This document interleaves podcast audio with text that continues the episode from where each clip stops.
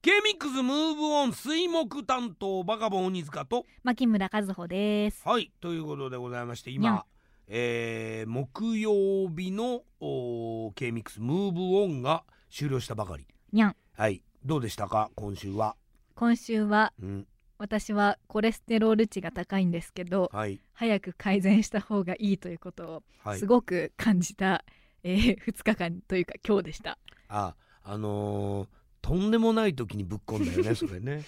だってそんなに異常事態だって思わなかったんだもん。食べるよねみたいなことそをうこう突っ込んでる時には何も言わないくせに急に思い出したよね思い出しちゃった。いやーでもねちょっと健康には気をつけてやりたいですよ、僕も風邪をひいちゃいました、そうですね今週ね、はい。ちょっと非常にあのーお聞き苦しいほ生放送では、